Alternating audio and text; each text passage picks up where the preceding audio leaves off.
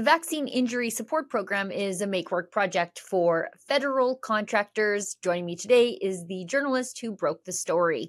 I'm Sheila Gunn Reid, and you're watching The Gunn Show.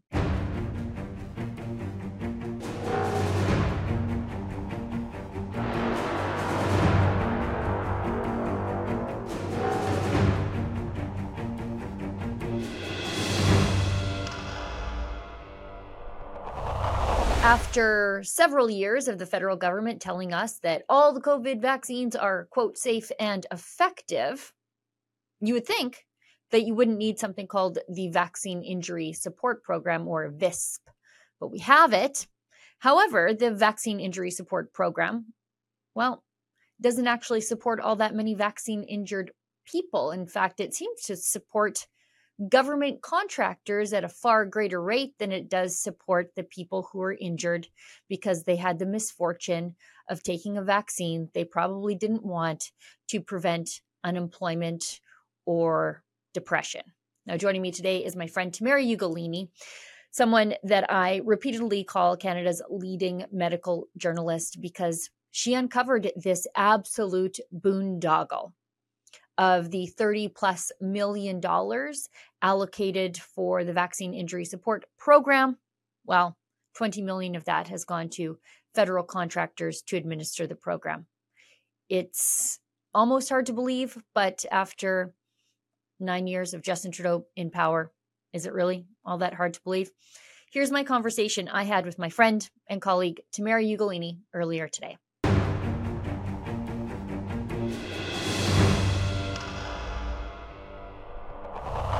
Joining me now is my friend and colleague, and I think the person I rely on the most at the company to uh, help me when I am off on other projects, Tamara Ugolini. And from day one, you were a pandemic skeptic. In fact, that's why we hired you.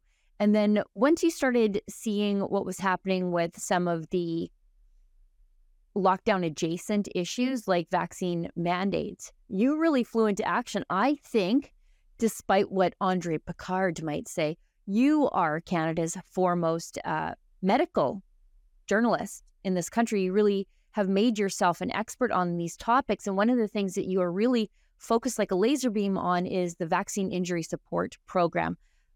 For people who don't know, um, although I think regular viewers of Rebel News would already know, but tell us what this program is designed to do. Of course. So the Vaccine Injury Support Program, acronymed VISP, was a pandemic born support initiative geared toward financially compensating people who have been maimed and or killed by the purported to be safe and effective novel COVID-19 injections. Um, the government, uh, federally at least, didn't have any sort of contingency plan in place prior to the rollout of these rushed to market products. And so they instituted this VISP program. To my knowledge, the only other place in Canada where this existed previously was in Quebec. And theirs uh, also covered all of the other kind of traditional vaccines, whereas the VISP program is specific to the COVID 19 injections. And there's very strict and stringent um, submission guidelines for people to even be able to start a claim process. For instance, I'll just look at their pull it from directly from their website right now. What constitutes a serious and permanent injury? Well, of course, it must be serious and permanent.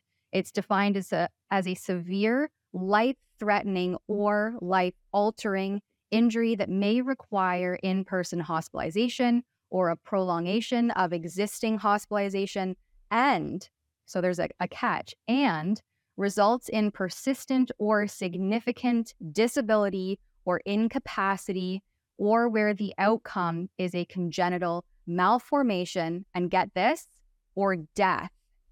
So don't forget that we were psyoped essentially. There was a massive psychological operation that went into play late 2020 and early 2021 that coincided with the rollout of these injections that told everybody they were safe and effective. And um, the idea behind that at the time was get your shot to protect your community, protect your grandma, be able to gather indoors, There was all of these social stipulations placed on anybody who was deemed a dangerous super spreader, otherwise known as an anti vaxxer, who said, Hold on a minute, I'd like to just wait for maybe the clinical trials to be completed before I decide to go forward with this injection that we really know nothing at that point about. And um, they were really smeared, slandered, ostracized from society completely. If, if you remember when the vaccine mandates and the vaccine passports were coming into effect, you couldn't go to the theater with your friends. You couldn't go out for dinner with your spouse, your family.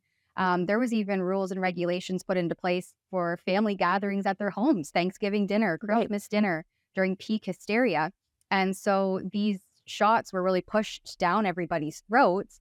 And um, meanwhile, as they're talking out of their mouth that they're so safe and effective, the government is also putting a program in place that compensates people who are injured so severely that they're unable to work, they're unable to keep up with their day to day, and or they die. Um, and yeah. so we we have really been on top of this since the onset, filing access to information requests.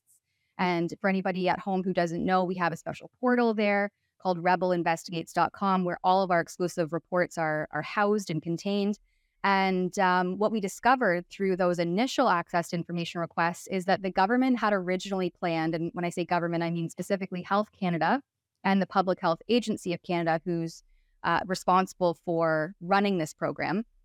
They originally accounted for or assumed that there would be approximately 400 claims per year. And we discovered that that amount was capped halfway, so six months into the first year of the rollout of this program that came into effect by the summer of 2021.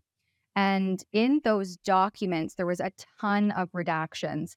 And something that that caught my eye was the difference between where they stated in those response documents that there was ongoing financial support, and so that meant to the victims, versus the cost to administer the program.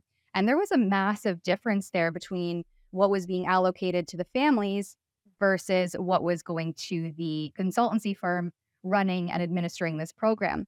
And so it took almost a year to appeal that and get the redacted documents back uncensored. And what we found was out of the original $32 million that was allocated, the total funding amount to run this program from 2021 until 2026, there was approximately 12,000 of that allocated to the actual people suffering from vaccine injury. And the rest, 60%, would end up in the hands of the consultancy firm Raymond Grant Chabot uh, Thornton Consultancy Inc. to simply administer the program. And so the vast majority of the funds were not actually reaching the pockets of the victims of this safe and effective marketing scheme, is what I refer to it as but rather back into the hands of these consultants who also had other um, conflicts of interest, were pivotal really in supporting the government's institution of the vaccine mandate program for federal workers, et cetera, et cetera. So it's a really twisty, turny program um, that unfortunately doesn't end up helping the people who are suffering these devastating injuries.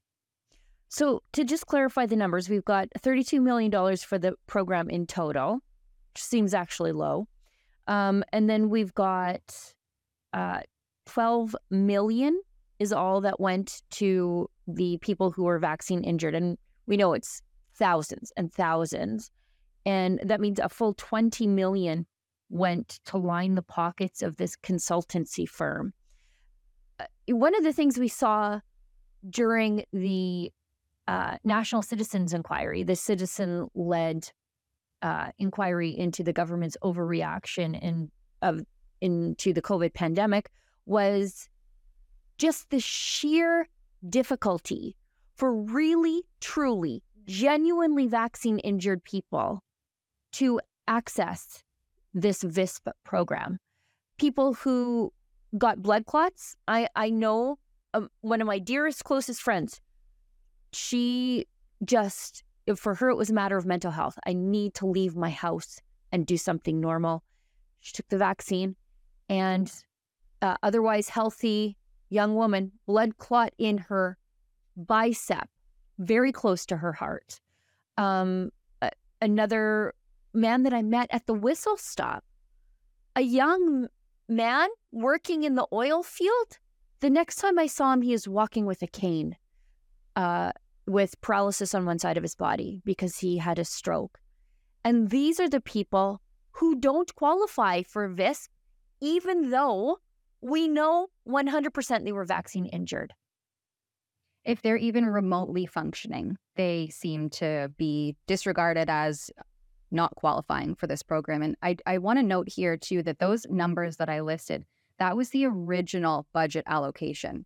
Right. We know that as of uh, last month, so December 2023, that the government has already paid out $11 million worth of compensation to the families that have been affected by this safe and, and effective narrative.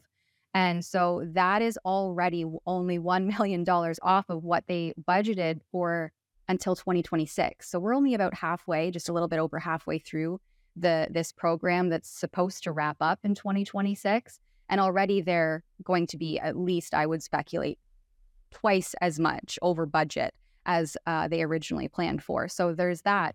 But you know, even on the the Health Canada website, you can see that there has been almost 58,712 total adverse events reported following immunization with this novel injection.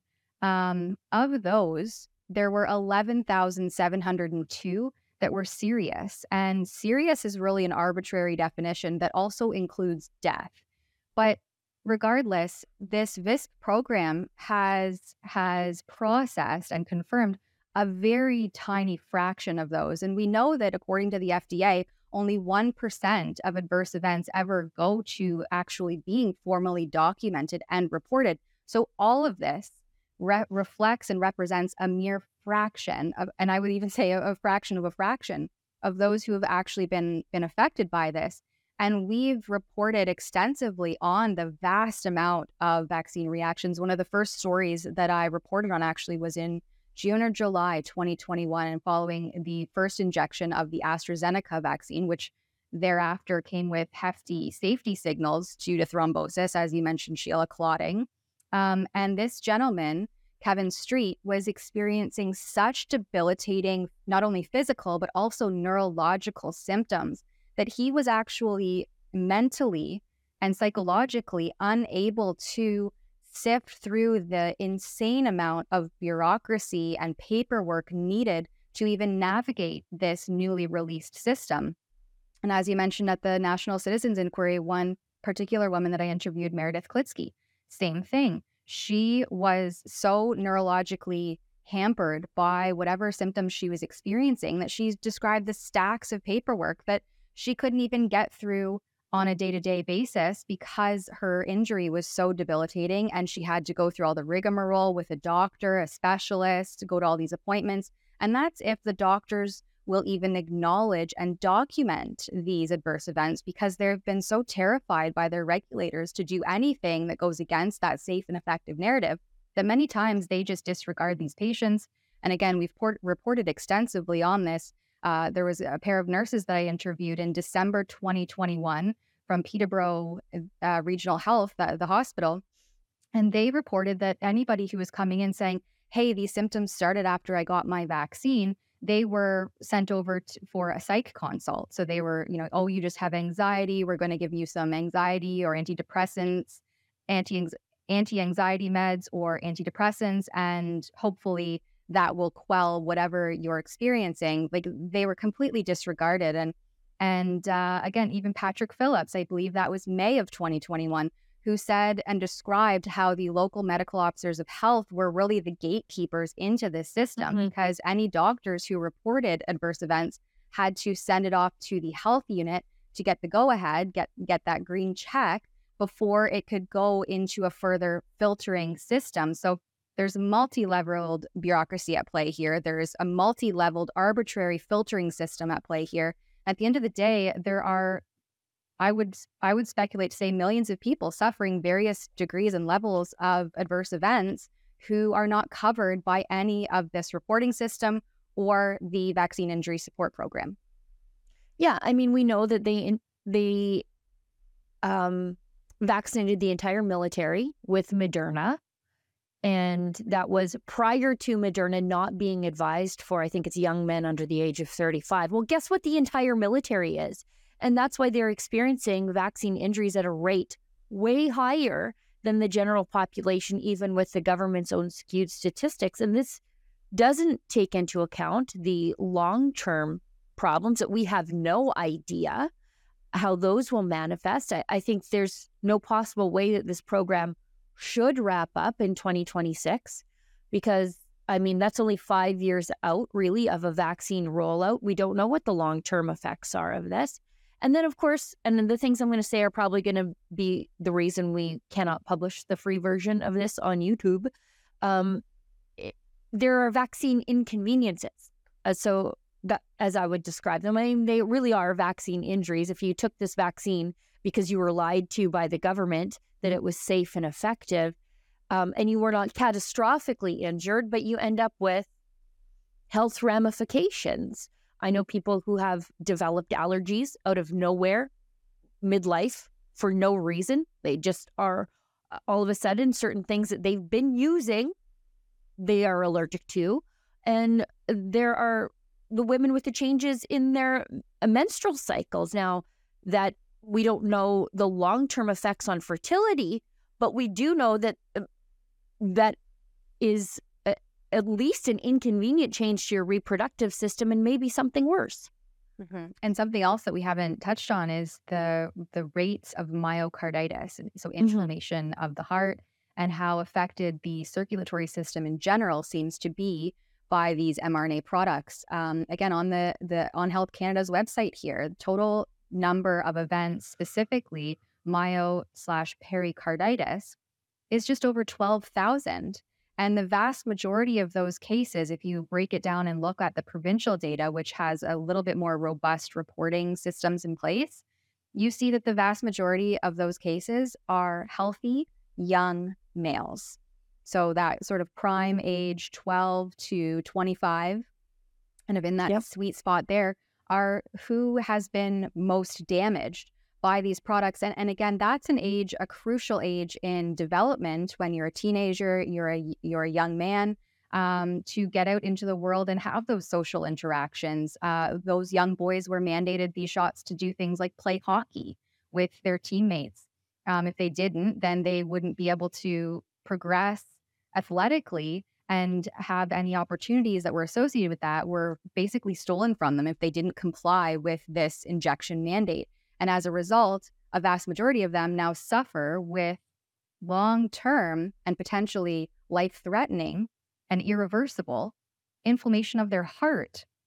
This is just so disturbing what happened to people, um, how informed consent was completely validated or in was informed consent was not upheld. It was intensely and aggressively infringed upon and nobody was told because we didn't know. Nobody knew. Nobody who was asserting the safety and efficacy of these shots knew that these were the con- potential consequences or the outcomes. Because, as I mentioned, those clinical trials were not concluded when they ruled these things out. Um, you know, even the circulatory system, the total number of people suffering circulatory system affected adverse events is 1900.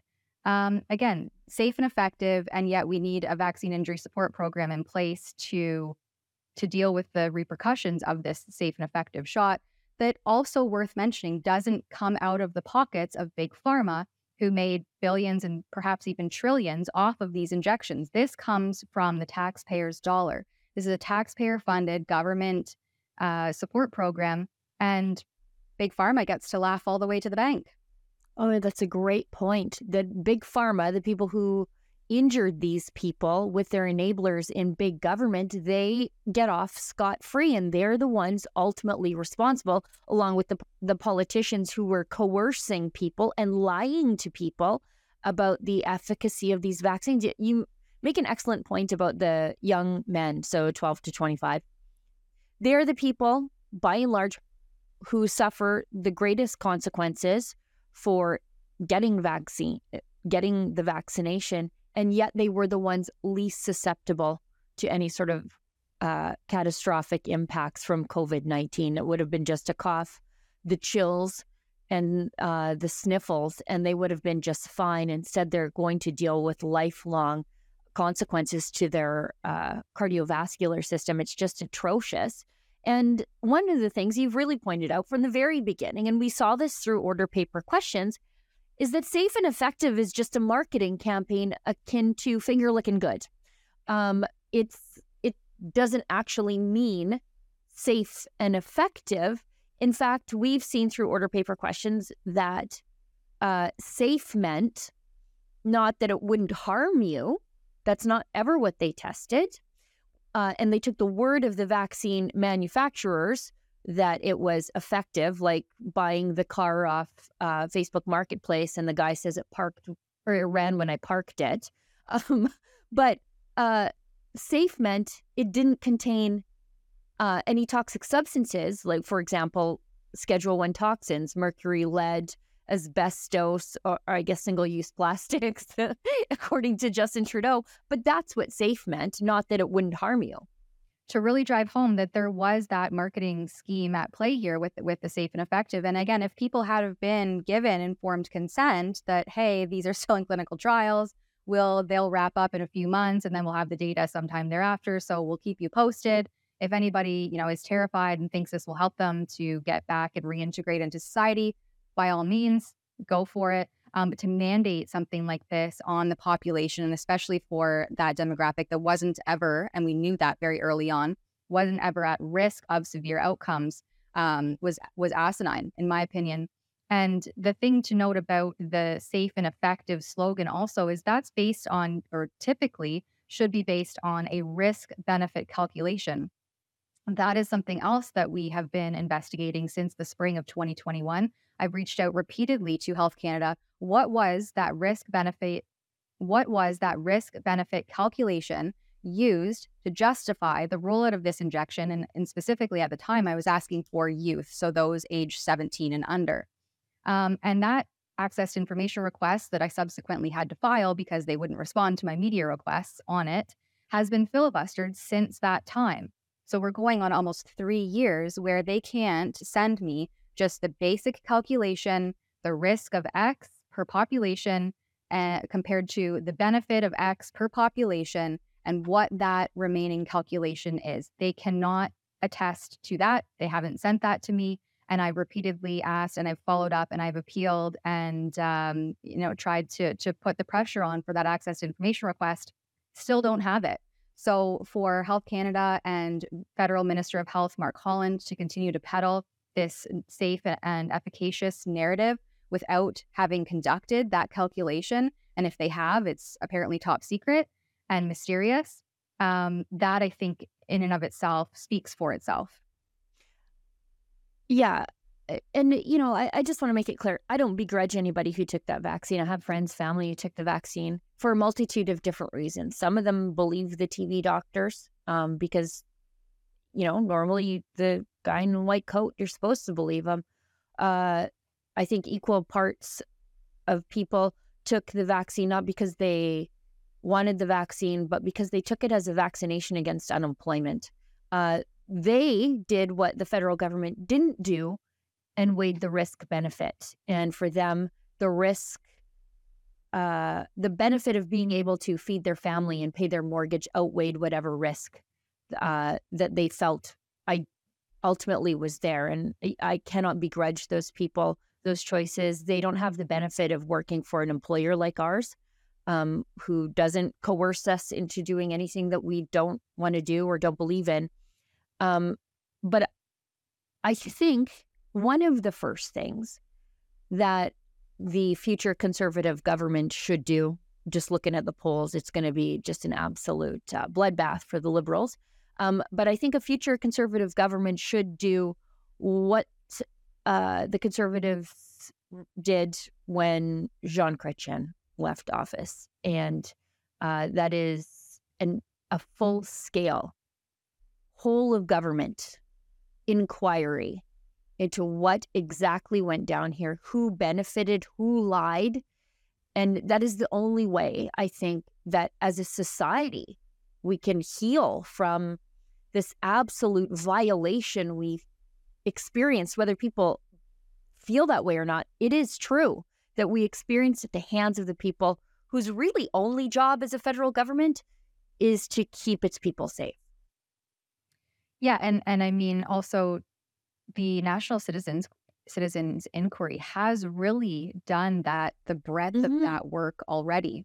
Um, and and I think also looking into why previously well established pandemic preparedness plans because we had yep. those we had yes uh, documents to source back to we had actual evidence based responses that were completely disregarded for this knee jerk hysterical reactions that largely came down from the World Health Organization.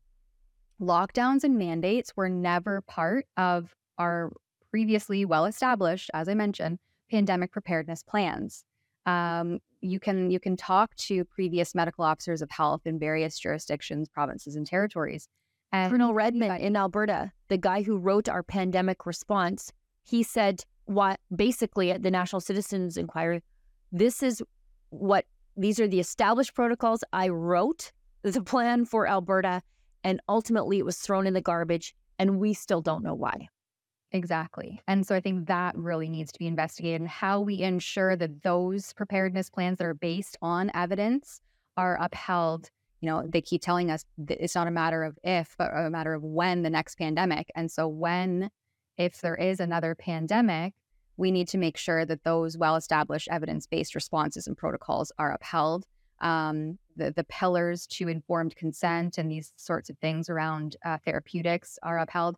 And another thing that when you mentioned about people who had to take the injection to keep their jobs, my family, my husband, um, was up against that kind of financial devastation or get this novel injection where all of the other the guys on site in, in, in his construction industry were already having heart symptoms, other, you know, various illnesses as a result. But this this program was theoretically put in place for those people who had to take an injection to keep their jobs, but then were unable to work because of the adverse events they were experiencing from taking a job mandated injection. And so the really sad part about that is so many people took the injection to keep their job, then they were maimed and unable to work their job. And they're supposed to have this safety net in place of the VISP program. But because it's so arbitrary and and and stringently defined, they're left to their own devices. And so many people in that situation ended up being out of work anyway, and they're not compensated through this taxpayer funded program. And all the while, consultants are getting rich. And this is the theme of Justin Trudeau's government. We're seeing it right now in Arrive Can or Arrive Scam, as my MP calls it. We're seeing it here. If you are a federal government contractor, a consultant, the world is your oyster. And the little guys just trying to pay their bills, get by, and do the right thing for their family. You're tossed in the garbage um, and treated like, well, like some sort of crypto Nazi if you're just skeptical, rightly so, of the men in the white lab coats, either at your doctor's office or at the World Health Organization. And again, Big Pharma gets to laugh all the way to the bank. Yeah.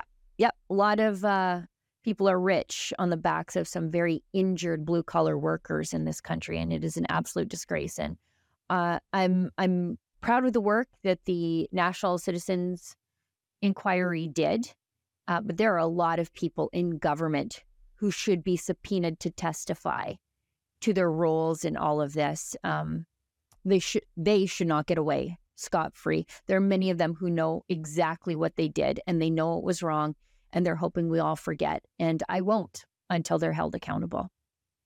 Yeah, absolutely. Completely agree. And the despite their best efforts, the NCI didn't have the legal ability to compel various medical yeah. officers of health and others who were responsible for these knee-jerk reactions and these these policy frameworks to come and testify and and back up what they did and why. And absolutely there needs to be something more formal put in place to make sure that we get those answers and make sure that this never happens again. Yeah, that's the thing. If we don't hold these two these people to account, they're just going to do it again. They're just going to grab this power and use it against the citizens of Canada again. Tamara, what are you working on next on this? Well, I'm keeping my ear to the ground to get some personal stories of people who have navigated the VIS program. I mean, we've heard from a few, but I know there are dozens, thousands, if not millions, um, facing the same. And so I'm just keeping my ear to the ground on who has a really compelling story about either being disregarded by this program, not being sufficient. You know, the mainstream media has picked up a little bit. There was, I believe it was CTV in British Columbia, ran a story of two men who were compensated through this program, but it will never ac- adequately replace the employment loss that they've suffered as a result of, again, debilitating and, and lasting injury. Uh, and so, and so, keeping my ear to the ground on that but also whether or not this program will actually wrap up in 2026. Mm-hmm. You know, these obviously, again, are debilitating, light, long lasting injuries. And so, what, uh, 2026, all of a sudden the well dries up and sorry, you're left to your own devices. And maybe that's where some of the reporting that you're, you're cor- currently working on with MAID comes in. And that is just so ghoulish to think that that is a possible outlet for these people that, in some instances, have nothing left. Yeah. I mean, that's the thing. Whatever brings people to desperation and death's door, um, most of what we're hearing is related to government ineptitude, quite frankly, and a health system that is broken, but that unions won't allow innovation within to fix and make it better for the people who actually want to use it. Everybody brags about Canada's world class free healthcare system. Yeah, it's great until you try to use it and that those are the s- stories that we're hearing over and over again. Tamara, thanks so much for your work on this topic. As I said, you, I think, are can no, not I think, I know you're Canada's leading medical journalist in this country um, because you really see this through the eyes of a normal person. You do not work for the government. You're not paid by the government. And you're really trying to tell the stories of the normal people who are harmed by the government. And I think that um, is a valuable thing and it's why people really appreciate and admire the work that you do. Well, thanks, Sheila. You know, I say it repeatedly, but it is truly an honor to be in a position to do this work and bring people this kind of information that otherwise you unfortunately don't hear of really anywhere else and is seemingly ignored by our mainstream media.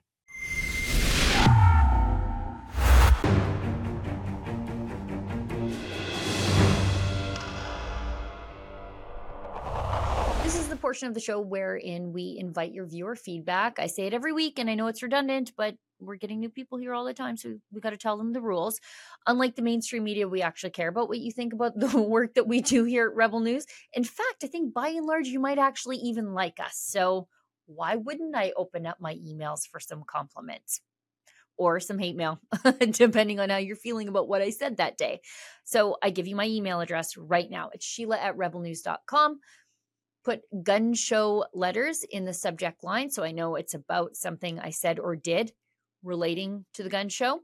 But if you're watching us on the free version of the show on YouTube or Rumble, thank you for sitting through those ads, by the way.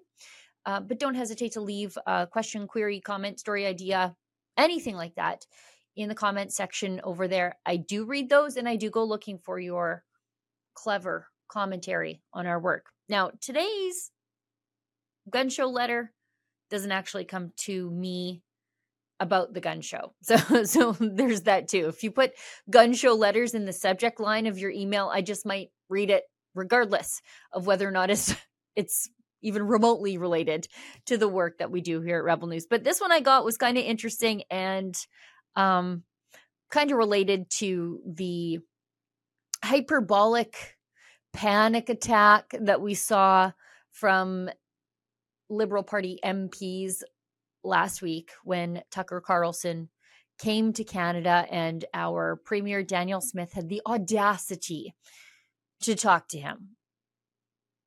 I was in Edmonton. I think this comment relates to what was said in Calgary, but I, I should tell you in Edmonton, it was like 10,000 plus people in uh, Rogers Place, which is where the Oilers play and it was like a rock show. like people were on their feet screaming for Tucker Carlson, screaming for Jordan Peterson. And I got to tell you, screaming at the top of their lungs, freaking out excited when our Premier Danielle Smith walked out. And that is something that I think in the darkest recesses of the most liberal parts of this country, our prime minister could not do.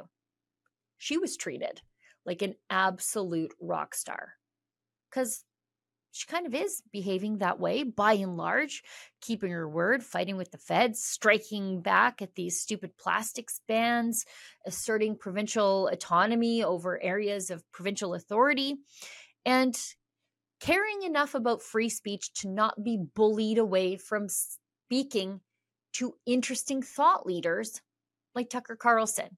Like, who should Danielle Smith listen to? Uh, the media, her political enemies in the federal Liberal Party, or the people who want to hear her have these conversations. So she did. And, anyways, the Liberals it was just an absolute cry fest after her conversation with Tucker. Um, and that's what this email is about. Comes to me from Terrence. He says, Hi, Sheila. Just finished watching the panel discussion on YouTube with Jordan Peterson, Conrad Black, danielle Smith, and Tucker Carlson. That was in Calgary, wherein Premier Smith asked Tucker to put a target on stephen Guilbeault's back, our federal environment minister. Contrast these four ultra intelligent, articulate, and ideologically principled individuals with the four liberal cabinet minister boobs. Send out in front of a mainstream media press conference to whine about their being victims of violence advocated against politicians of every stripe. Yeah, that was really embarrassing. Uh, there is some sort of crisis in masculinity in this country if you hold a press conference as one of the power most powerful men in this country by the way like the environment minister whether we like it or not those policies control a great deal of our lives. They attack our family's bottom line the amount of money we have in our pocket. And uh, for these boobs as you so rightly put it terrence to wander out and blubber complain and whine that another man said mean things about them. What a disgrace. What's, you know what? Those guys should go get their testosterone level checked. like, how embarrassing. And the media ate it up. It's like the people in the mainstream media have ev- never, ever encountered like a random normal man who would just say, Yeah, some dude said mean things about me. I don't care. These guys went and complained that it was political violence that somebody didn't agree with their madness wholeheartedly. How embarrassing. Normal men would be totally embarrassed of that, but Stephen Guilbeault, not a normal dude. Neither uh, Pablo Rodriguez, the heritage minister. I think he was doing some of the boo hoo hooing in that same press conference. Um, by the way, does anybody else think that he looks like a failed CBC children's folk singer, Pablo Rodriguez? In another life, I imagine that's what he would do.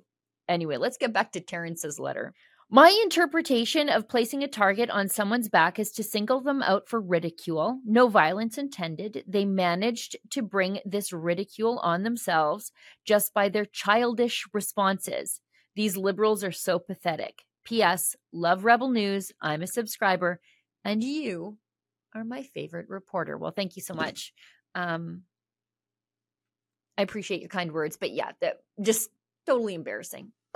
I just, I don't know what else to do except laugh at these absolute pathetic weeps of what passes for a man over there in the Liberal Party of Canada.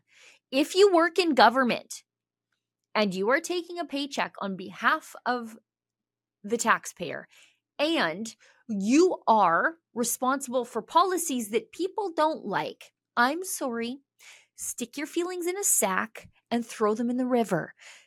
Toughen up, be a man, and take your criticism with dignity. Whining to the mainstream media about how another man hurts your feelings. Hold, not just whining, holding a press conference to whine about how another man made fun of you in front of 10,000 plus people. I mean, just come on. You know what? Parents raise your sons better, raise them tougher. That was bad. They, you know what? I'm not for medicating the water, but maybe we should be putting some testosterone in the drink box water bottle sort of things, if you know what I mean. Well, everybody, that's the show for tonight. Thank you so much, as always, for tuning in. I'll see everybody back here in the same time, in the same place next week. And as always, don't let the government tell you that you've had too much to think.